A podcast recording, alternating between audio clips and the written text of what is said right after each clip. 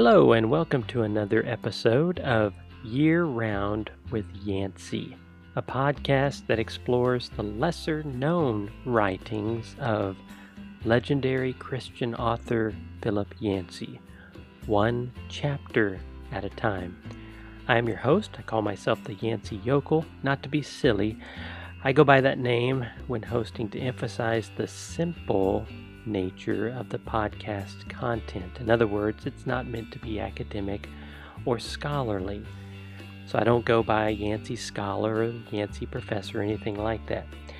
The typical format for the podcast is to consider multiple books at a time, but only one per episode, which means at any given time we'll be looking at two of Yancey's titles in an every other week alternating format, which will keep us from covering the same book in consecutive back to back episodes.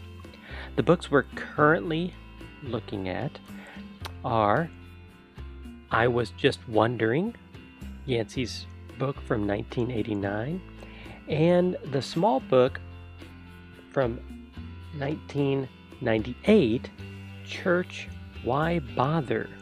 My Personal Pilgrimage. This is a book that contains only three chapters.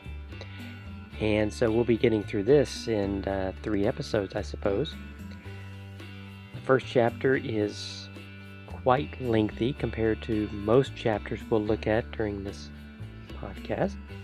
But I wanted to tackle it in one episode instead of breaking it up. The chapter, chapter one, is called Why Bother with church. Of course, that's the main title of the book, basically. And this chapter begins on page 70, 17 and ends on page 41. So, quite a lengthy chapter, especially considering the whole book is only 100 pages. I would like to provide just a brief overview of how the chapter flows.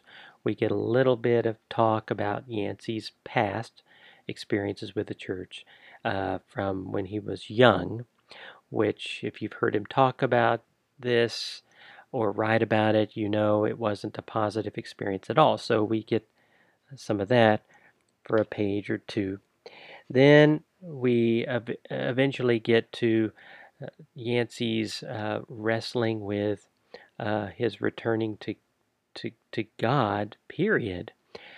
But he doesn't dwell on that hardly at all because he quickly shifts to what it took to get him reinterested in church. And we get quite a few pages in which he explores four aspects that were important in his rediscovering the church and his rediscovering a, a love for the church. So much of his experiences in Chicago with one particular church uh, provided him with this newly formed, one would one could say, biblical view of the church was, which was certainly not a part of his uh, youth. The first three pages of the chapter focus on what I would call the negative aspects of Yancey's childhood church experience, which was uh, in Georgia. Can't recall the exact town, but he does mention Georgia. He describes the church as a hellfire and brimstone church. Quote, We saw ourselves as a huddled minority in a world fraught with danger. Any slight misstep might lead us away from safety toward the raging fires of hell. End quote.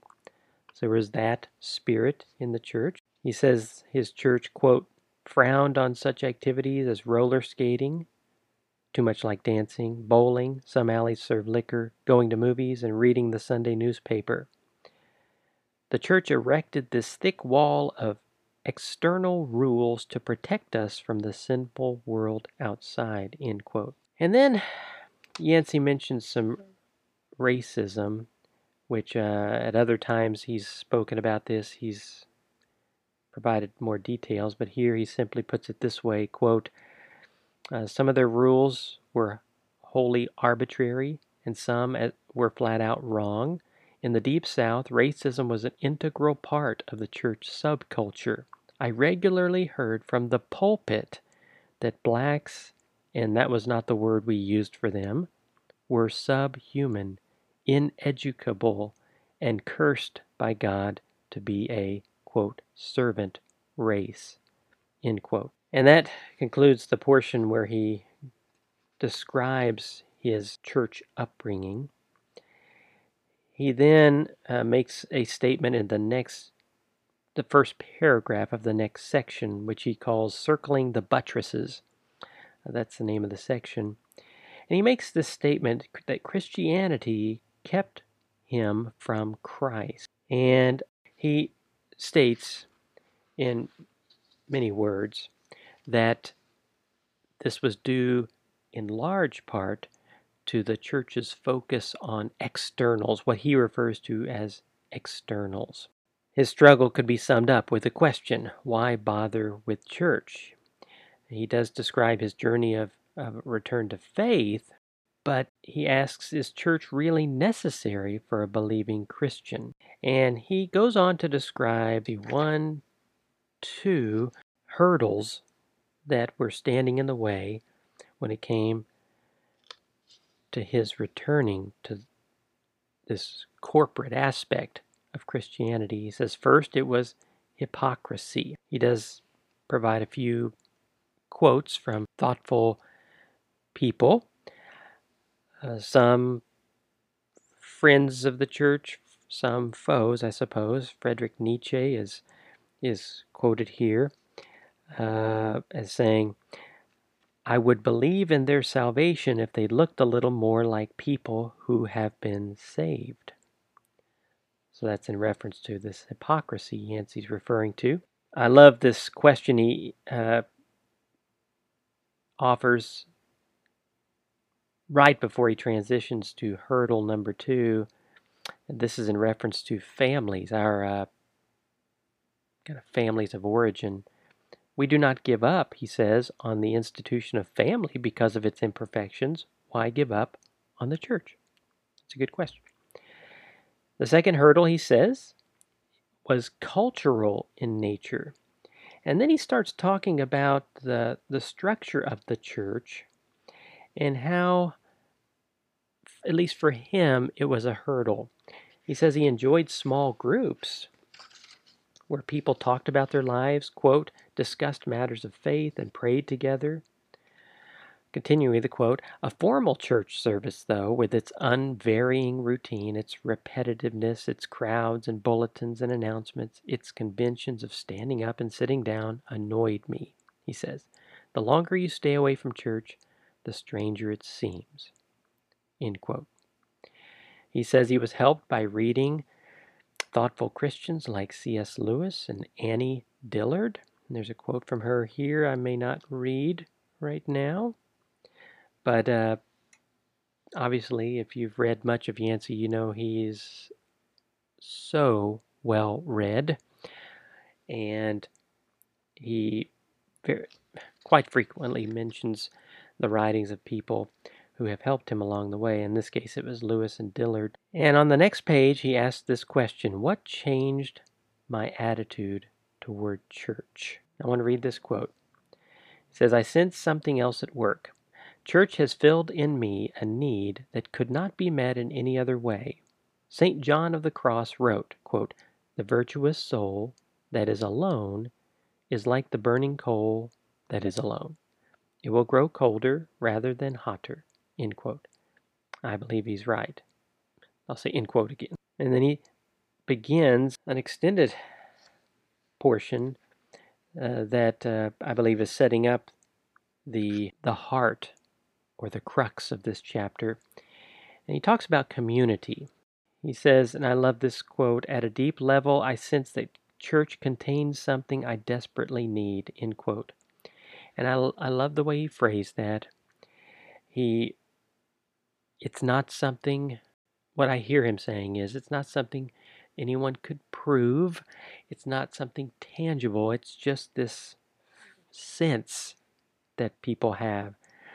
Uh, I believe it probably uh, comes to you when you're maybe you've experienced it, but for a time you're without it. And of course, you miss it. You feel like something's not right about this. And I want to read a few lines from the next few paragraphs that introduce, again, the heart slash crux of this chapter.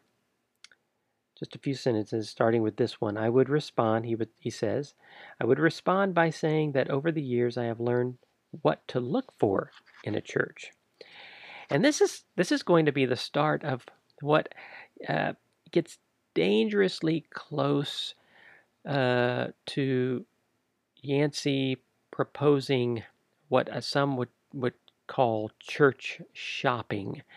You know, the idea of visiting a smorgasbord of congregations looking for the one that, that's just perfect for you. And uh, all I can say is once you hear what Yancey is is, is getting at and and if if you want to use the the phrase church shopping fine but if if you go about it in the right way in the way that I believe uh, Yancey is suggesting something that helped him and that's all he's trying to get at in the remaining uh, uh, the rest of the chapter is is just explaining to, to his readers what has helped him, what what he looked for in a church, and we can take it or leave it. Obviously, it's easy to to take much of this, at least for me, because I found it so helpful. But he's basically letting us learn from an approach that seemed to work for him as he sought to fall in love again with the church. And it all, all has to do with a way of seeing, he says. And here is the key sentence uh, or two that set up basically the rest of the chapter. He says, quote, When I go to church, I have learned to look up, look around, look outward, and look inward. He says, This new way of seeing has helped me to stop merely tolerating the church and instead learn to love it. So let me repeat those four aspects looking up, looking around, looking outward, and looking inward. So there are basically five sections left in the chapter, and four of those five go from one aspect that he mentions the way of looking uh, to another. And then there's a kind of a concluding section in the in the chapter. So that's what's what's coming up. We're going to listen to him explain what looking up means, what looking around means, looking outward means, and looking inward. And then I, I should say the last sentence before the looking up section is is worth quoting because, as I mentioned, I, I got this sense that Yancey was going to encourage us to do, you know, uh, church church shopping, but but do it in a better way. and yet, I should have known better that that's not that wouldn't be Yancey's approach. But I love the way he talks about another side of the coin, uh, also related to these the, these four ways of viewing the church. Um, he says, once we have a vision of the church, as participants, we can help it become the kind of place God intended.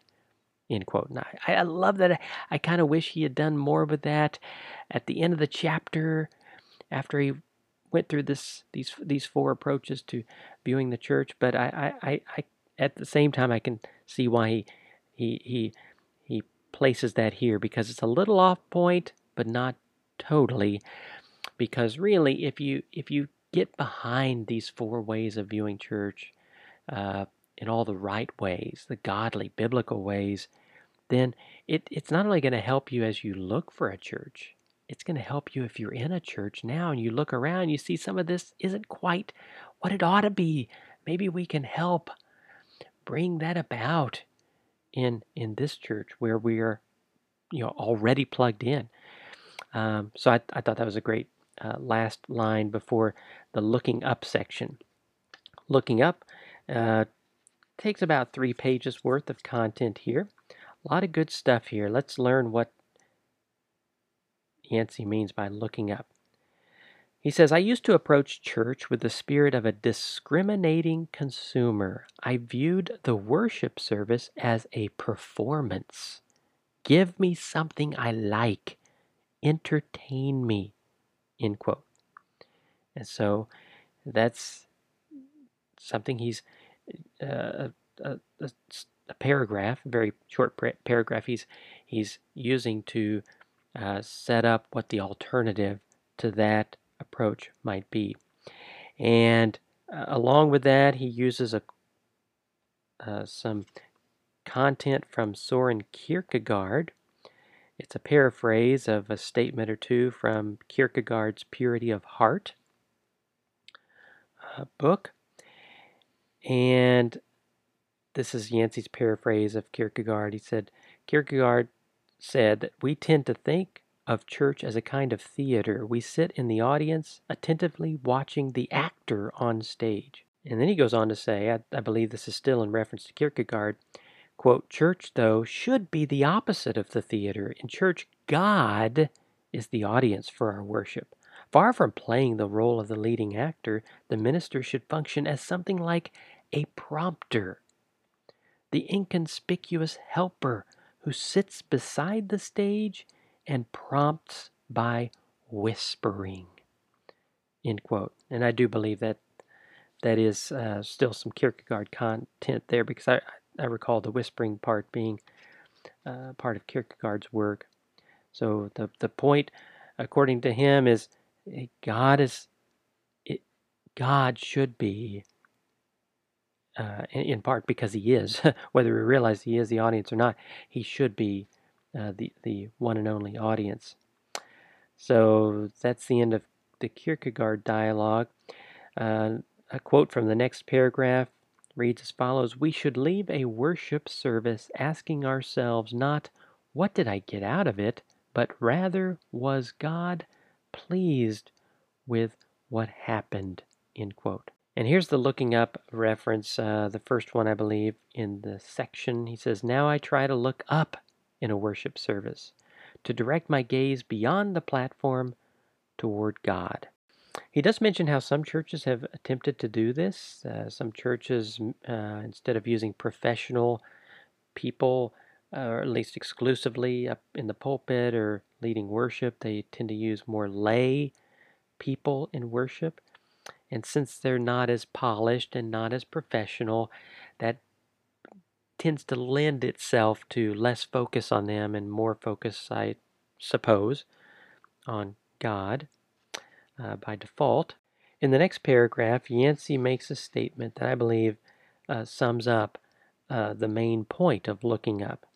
He says, Church exists primarily not to provide entertainment or to encourage vulnerability or to build self esteem or to facilitate friendships, but to worship God. If it fails in that, it fails. End quote.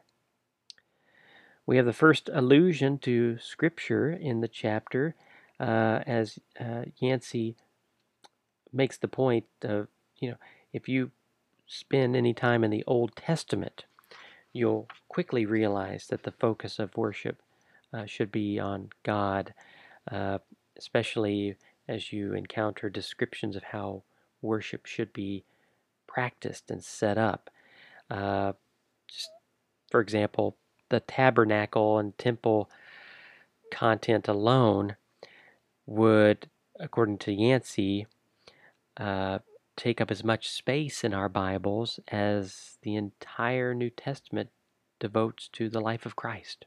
So uh, that's fairly telling when it comes to the emphasis being on what pleases God, which Yancey states again is the point worship. Two of the last three paragraphs in this section uh, talk about what I would call high church, more litur- liturgical approaches to worship.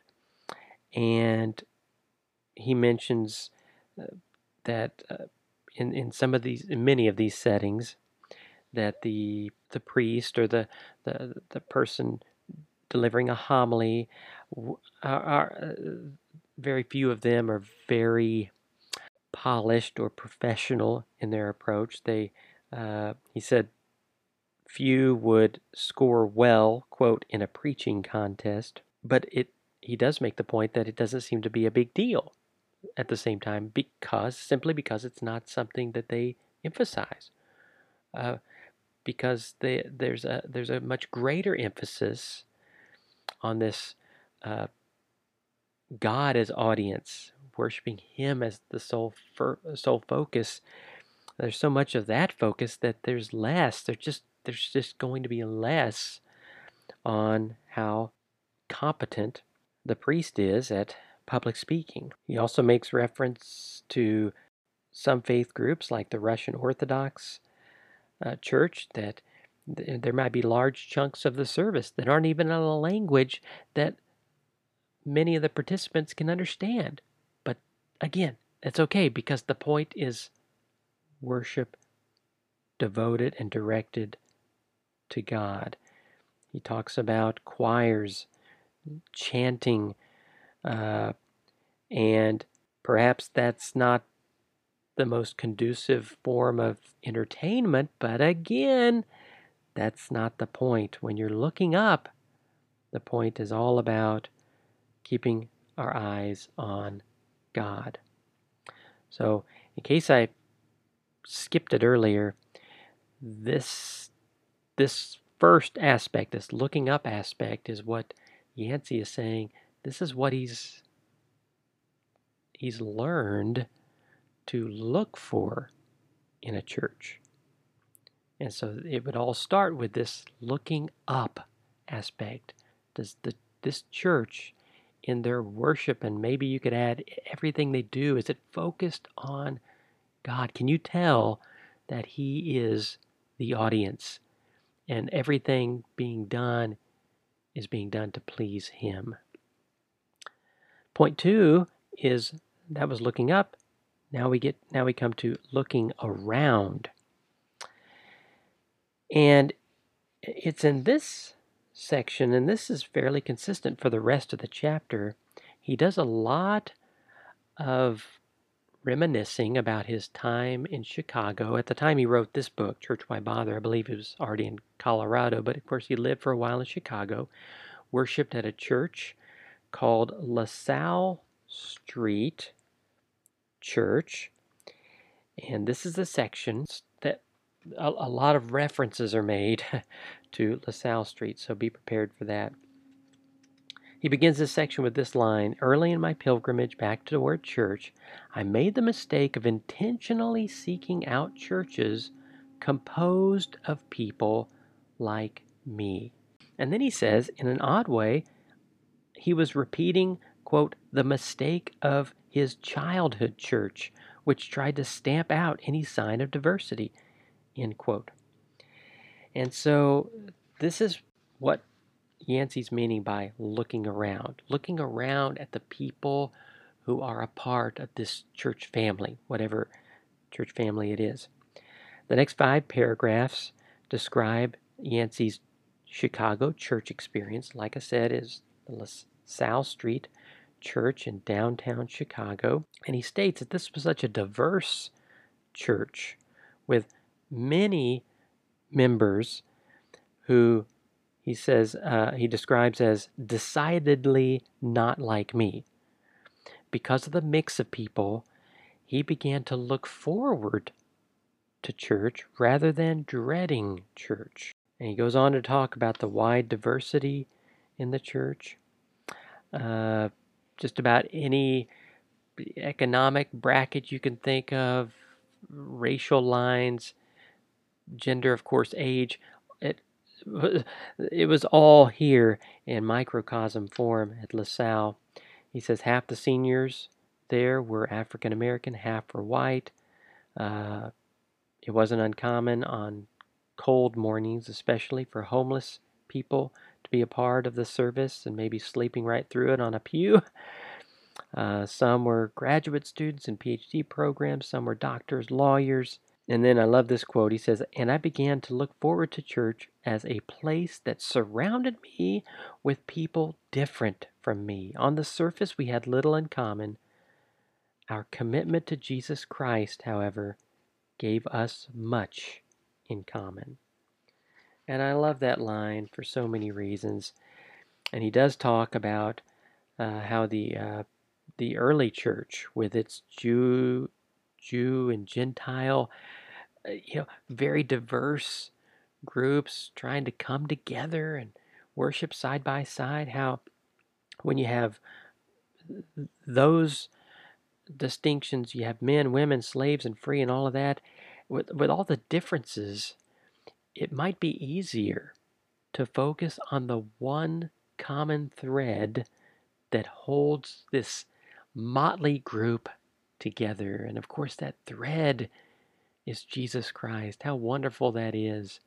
And how easy it might be to actually forget about that when the diversity is not there. You might start thinking, oh, it's it's our it's our whiteness that holds us together. It's our economic status that holds us together. It's the, our white collar status, our age, whatever. But when you're different, when you're so different as a group, it's kind of hard to find a thread other than Christ. And so Yancey makes that point loudly and clearly towards the end of this section about looking around. There's a good Ephesians reference, which uh, I think is perfect in this chapter for describing this uh, unity in our diversity. And one of the lines from this book that's uh, almost bumper sticker like. I remember the first time I read this book, and it was within a year, I think, of its original publication. This was one of the most convicting lines for me at the time. He, this is Yancey speaking. He says, I deliberately seek a congregation composed of people not like me. End quote. You know, whether people reading that and uh, uh, people who are convicted by that, whether they go to that extreme uh, or not, I, I'd like to think it could certainly convict us when it comes to looking instead for churches filled with people mostly like us. And I think, don't we do that so often without even thinking? There's no ill will involved or intentionality. It's just comes easy, doesn't it? Obviously, what Yancey's describing does not come easy, but it's certainly a much more of a blessing in the long run, according to Yancey. So that we've looked at uh, looking up, looking around. Now we come to looking outward. The first line here is a partial quote from Archbishop William Temple. It reads as follows The church, said Archbishop William Temple, is the only cooperative society in the world that exists for the benefit of its non members. End quote. And he goes on to talk about some of the things he saw and witnessed and partook in, I guess, at LaSalle Street Church. He uh, learned, he says, that the mission, quote, of the church extends to the needs of its own neighborhood, end quote He talks for a page and a half, seemingly, about some of the programs that uh, were community oriented at LaSalle. He mentioned some Sunday school teachers who offered tutoring classes after the Sunday service. And these were, uh, uh, this was a, a need evidently because these Sunday school teachers were seeing, were noticing that some of their the kids in their classes couldn't even read. So uh, they offered uh, reading tutoring, uh, which was great. Definitely helped uh, the community. To counter neighborhood abuse by the police and by landlords, an attorney, presumably from the church, quit his firm to begin a, a legal aid clinic. There's talk about a counseling center that was established uh, to, again, bless people in the community. There's an outreach focused on single moms This was all through LaSalle. The last outreach, I believe, mentioned here uh, is was one uh, at, at LaSalle involving seniors uh, because people noticed, first of all, some of the financial struggles of these uh, seniors, but they went beyond that to provide some uh, fun, entertainment, uh, fellowship that also resulted in winning prizes that involved food, which, uh, according to Yancey, was a way to help feed these lower income seniors and do so in a way that left their dignity intact, which I thought was uh, quite meaningful to, to learn about. Here's the point of this section, seemingly. He says he learned, quote, through, he says he learned how much good can be accomplished by a congregation of ordinary people who band together to minister to the needs around them. And he goes on to say, When I look for a church, quote, I look for one that understands the need to look outward. Indeed, I have come to believe that outreach may be the most important factor in a church's success or failure. End quote. Now, I was, when I was reading this, I was thinking, you know, some of us may be a part of a church and maybe the worship isn't what you think it ought to be. It's not focused uh, as upward as you might like, but you might not have much control over that. And maybe the church you're a part of isn't as diverse as you might like it to be, but it might be hard to do much about that, uh, at least not overnight or anything. But I was I was convicted with, with this section uh, this looking outward thing, I thought, you know how how easy it would be uh, for for pretty much anyone to maybe get a few friends together, maybe with the blessing of uh, the church leaders, of course, you know, start some kind of outreach program and and and and uh, and hopefully uh, with with time it would grow. And and you know this is uh, one of the the potential benefits of a chapter like this is, you know, maybe you're not in church shopping mode, but maybe you're just ready to to to work towards changing the church you're a part of. Maybe a church that's not that outward seeking or focused, and maybe you can uh, contribute to that. So I really appreciate that outward focus. That brings us to the last looking direction that's looking inward. And this seems to be the word I think that sums up most of this is the word grace. Uh, Yancey puts it this way Grace, I concluded, was the factor most glaringly absent from my childhood church. He says, Now when I attend church, quote, I look inward and ask God to purge from me the poisons of rivalry and criticism, and to fill me with grace. And I seek out churches characterized by a state of grace. And then almost the next three chapters, I'm sorry, three pages of this chapter focus on one extended example of grace that Yancey observed uh, during his time at LaSalle it involved a young black man named Adolphus, and uh, evidently he had spent some time in Vietnam. Uh, he couldn't hold a job. He battled uh, fits of rage and craziness, some, uh, which sometimes landed him in an asylum. Uh, he, especially when not on his medication, would you know do things like hurdle pews on his way to the front during a service. He would make obscene gestures during the service. He would say inappropriate things during public prayer time. He'd been kicked out of several other churches. And you know, any church could probably have found an easy way to prevent someone like this from coming back. You know, blackballing someone like this, so to speak.